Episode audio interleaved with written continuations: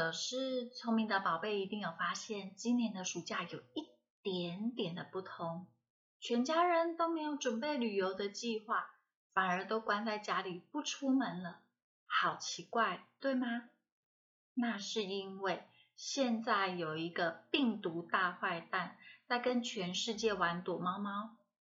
这个病毒它好狡猾哦，它会躲到人的身体里面。让人生好严重的病，而且它会一直变身，让科学家找不到抵抗它的方法。但是病毒大坏蛋最害怕的就是全世界的人都乖乖的躲在家里不出门，这样他就找不到人可以传染病毒喽。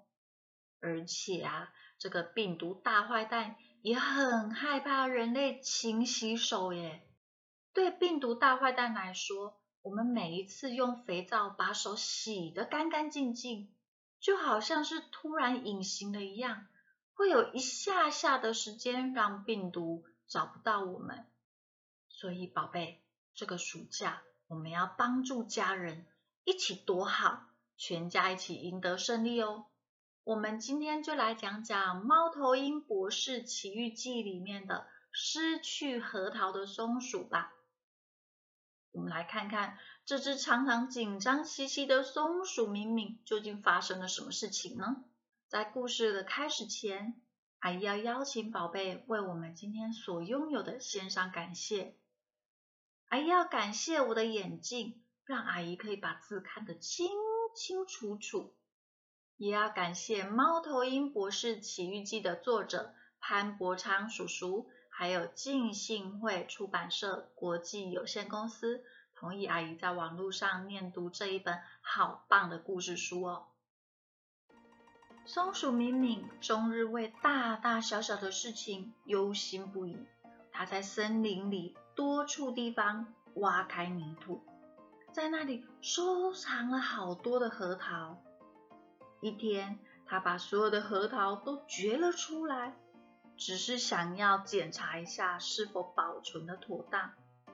咪咪慢慢的数，一、二、三、四、五，好了，全都还在。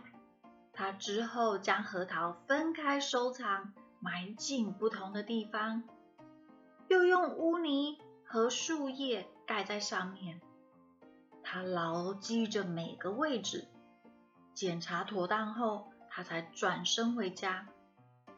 但在路上，他突然又停下，自言自语说：“呵，我最好再多检查一遍哦。”于是又折返了，从头再点算一次所收藏的核桃。那晚，他辗转不能安睡。一直担心其他松鼠会来偷那些核桃。第二天早上，他赶着再去检查一遍。他挖开泥土，又数起来了：一、二、三、四。哎，四？怎么只有四个核桃？第五个呢？啊，第五个，第五个核桃呢？明明猛然站起，满心震惊，瞪圆了双眼。两手一直发抖，怎怎怎么只有四个核桃？第五个呢？原来他忘记了那一枚核桃就放在他的口袋里面。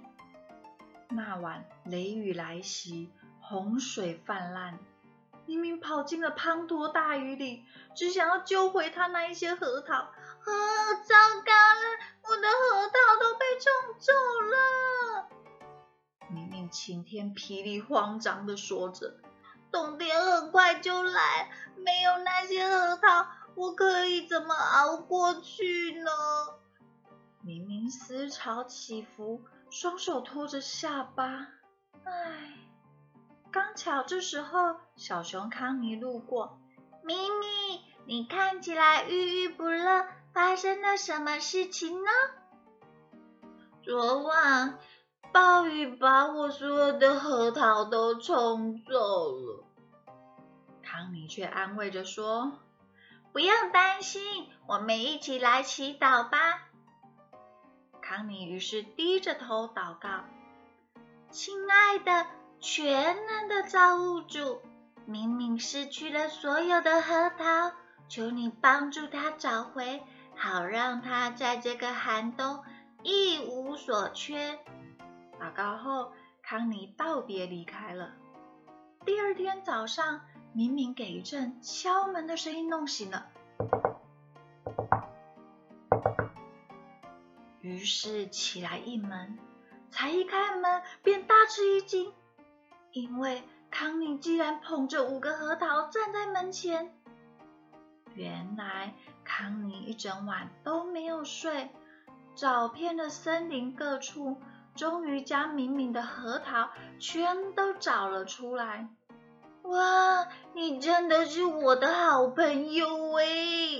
明明喜极而泣，紧紧的搂住康妮哦。宝贝，你是不是跟松鼠一样，偶尔会有一些令你担心的事呢？如果是的话，让贝贝阿姨为所有的宝贝做一个祝福的祷告。我们一起把那些令人担心的事情全部搬走，好吗？神啊，我现在就将那些我心里担心的事情全部都交托给你，求你除去我的忧虑，帮助我解决吧。祷告奉主耶稣基督的名求，阿门。好喽，那么我们今天的故事就说到这里，我们下个星期三再见。耶稣爱你，我也爱你，拜拜。